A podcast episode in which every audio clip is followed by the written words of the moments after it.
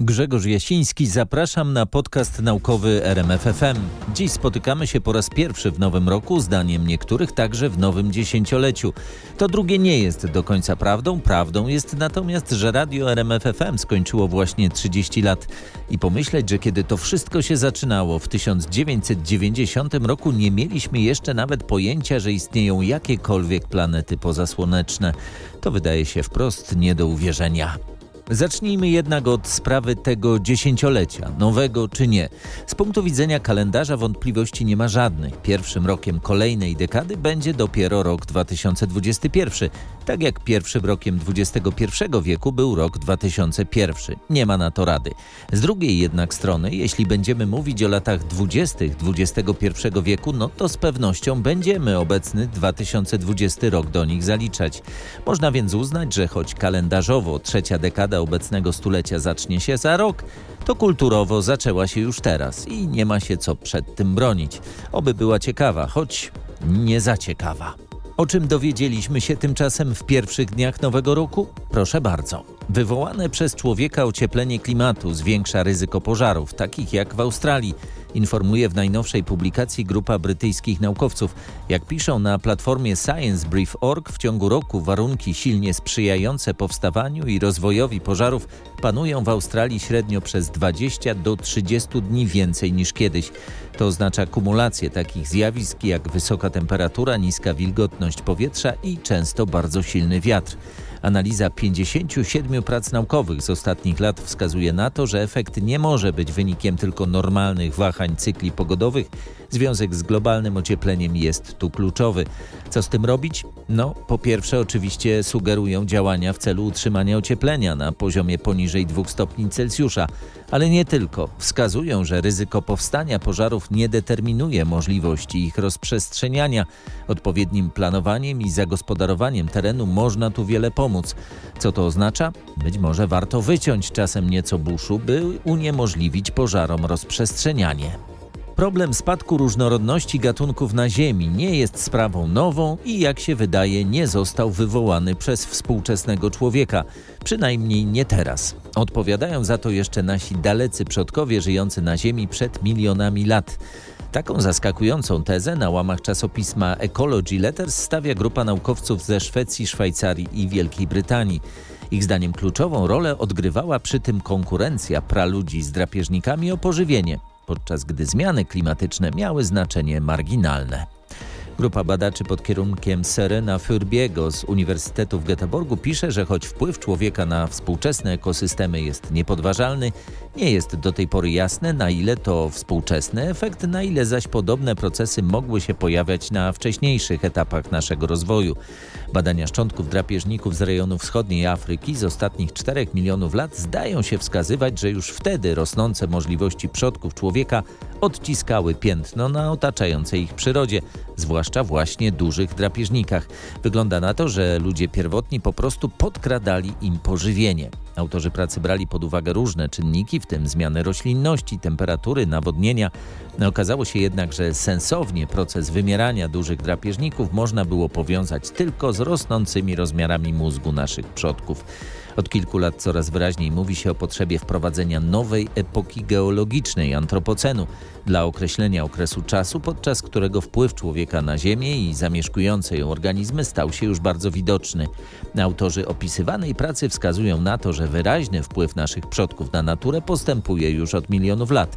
Owszem, współcześnie człowiek modyfikuje otaczającą go naturę znacznie silniej niż kiedykolwiek. Nie znaczy to jednak, że wcześniej żyliśmy z nią w harmonii. Gromadzenie zasobów to umiejętność, którą w końcu rozwijaliśmy przez miliony lat.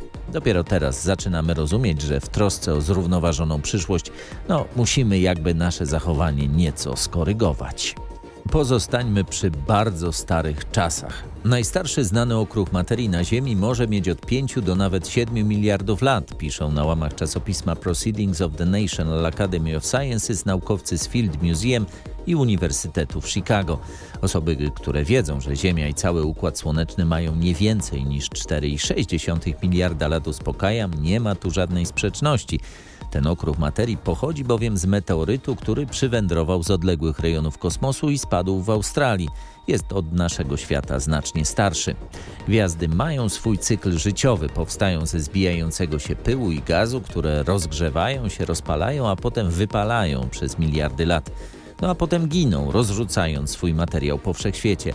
To on daje potem początek kolejnym i kolejnym pokoleniom gwiazd, planet, księżyców, planetoid, wreszcie meteorów, no, które jak spadną, to stają się meteorytami. Jeden z takich meteorytów spadł na Ziemię pół wieku temu w rejonie Murchison w stanie Victoria w Australii. Jego badania pokazały teraz, że zawiera okruchy węglanu krzemu, które powstały nawet do 7 miliardów lat temu. Takie ziarenka materii sprzed powstania Słońca są bardzo rzadkie. Znajduje się je w nie więcej niż 5% spadających na Ziemię meteorytów. Dodatkowo jeszcze są bardzo małe. Mają po kilka mikrometrów średnicy. Autorzy pracy przyznają, że pozyskiwanie takich pierwotnych okruchów przypomina palenie stogu siana po to, by znaleźć igłę. Najpierw materiał z meteorytu rozciera się na proszek, potem poddaje segregacji, wreszcie oczyszcza w kwasie. To pozbawia go charakterystycznego zapachu zgniłego masła orzechowego. Dopiero potem okruchy poddaje się analizie, bada z jakiego typu gwiazd pochodzą.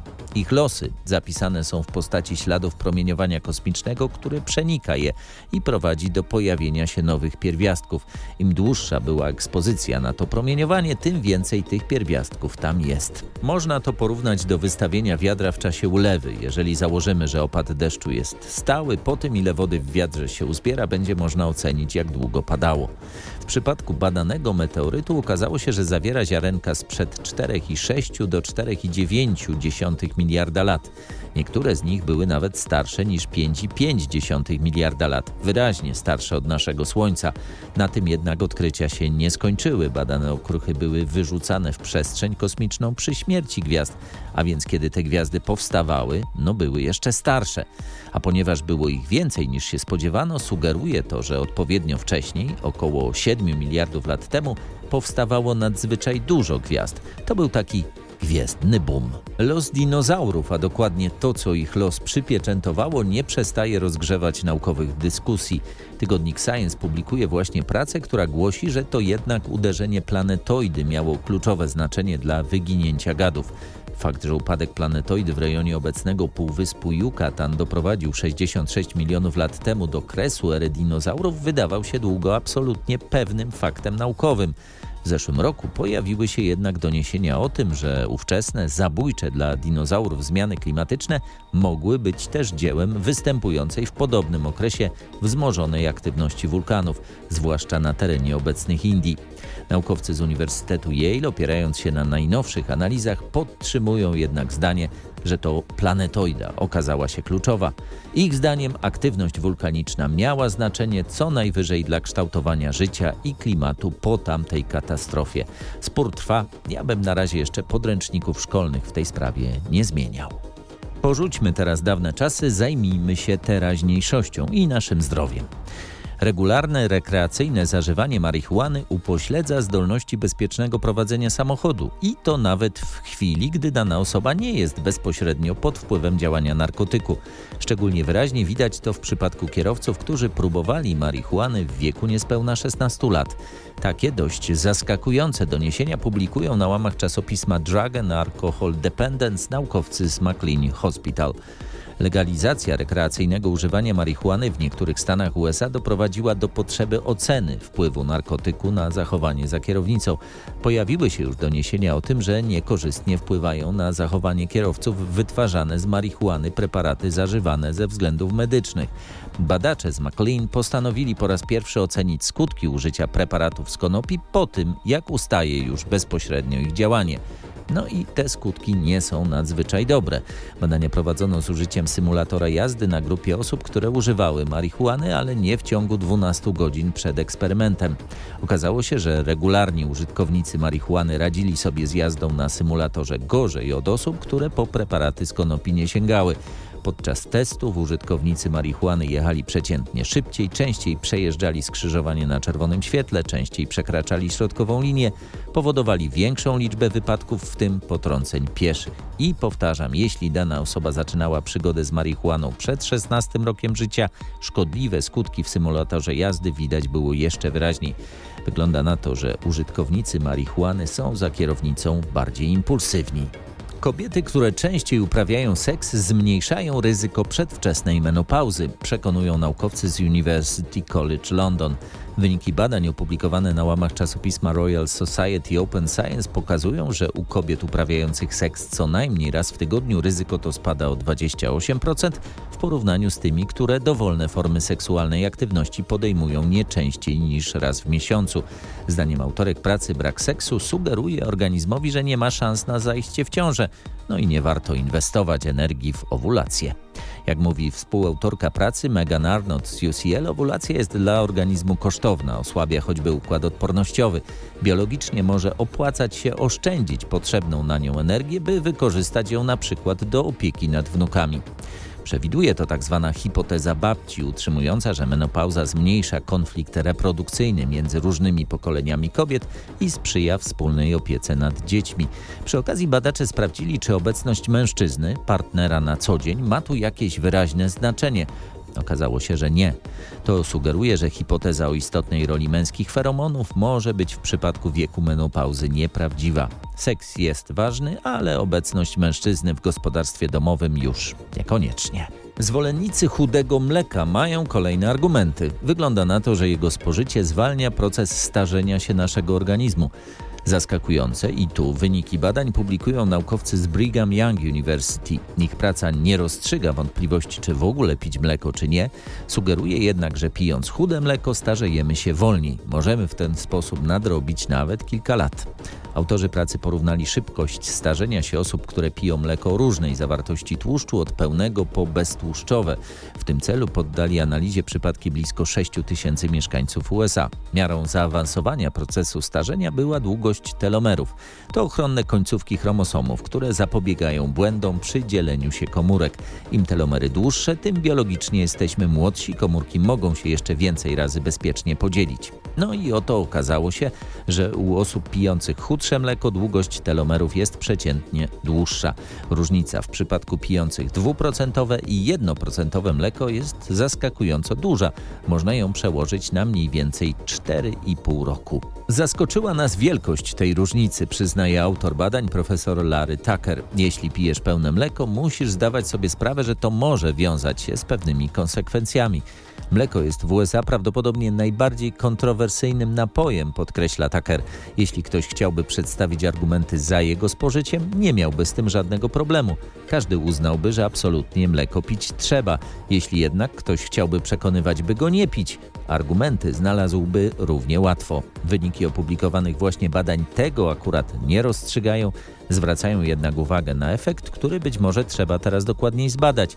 Tym bardziej, że okazuje się, że telomery u osób, które w ogóle nie piły mleka są krótsze niż u tych pijących mleko beztłuszczowe, tak jakby starzeli się jednak szybciej. No i bądź tu mądry.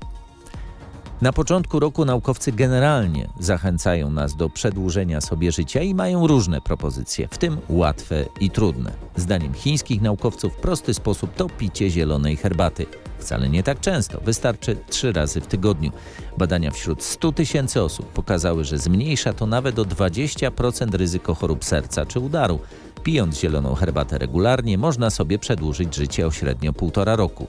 Jeśli zależy nam na większych zyskach, musimy się bardziej postarać. Międzynarodowy Zespół Naukowców przekonuje jednak, że to się opłaca i to nawet jeszcze w średnim wieku. Jeśli ktoś mając lat 40-50 nie będzie palił, ograniczy alkohol, zwalczy nadwagę, będzie się zdrowo odżywiał i ćwiczył średnio 30 minut dziennie, ma szansę przeżyć w zdrowiu 10 lat więcej, jeśli jest kobietą i 7,5 roku więcej, jeśli jest mężczyzną.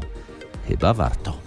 Tyle na dziś. W kolejnym naukowym podcaście RMFFM znajdą się na pewno nowe informacje o podboju kosmosu. Być może będziemy już wiedzieli, kiedy Amerykanie wrócą do latania w kosmos z amerykańskiej Ziemi. Zapraszam.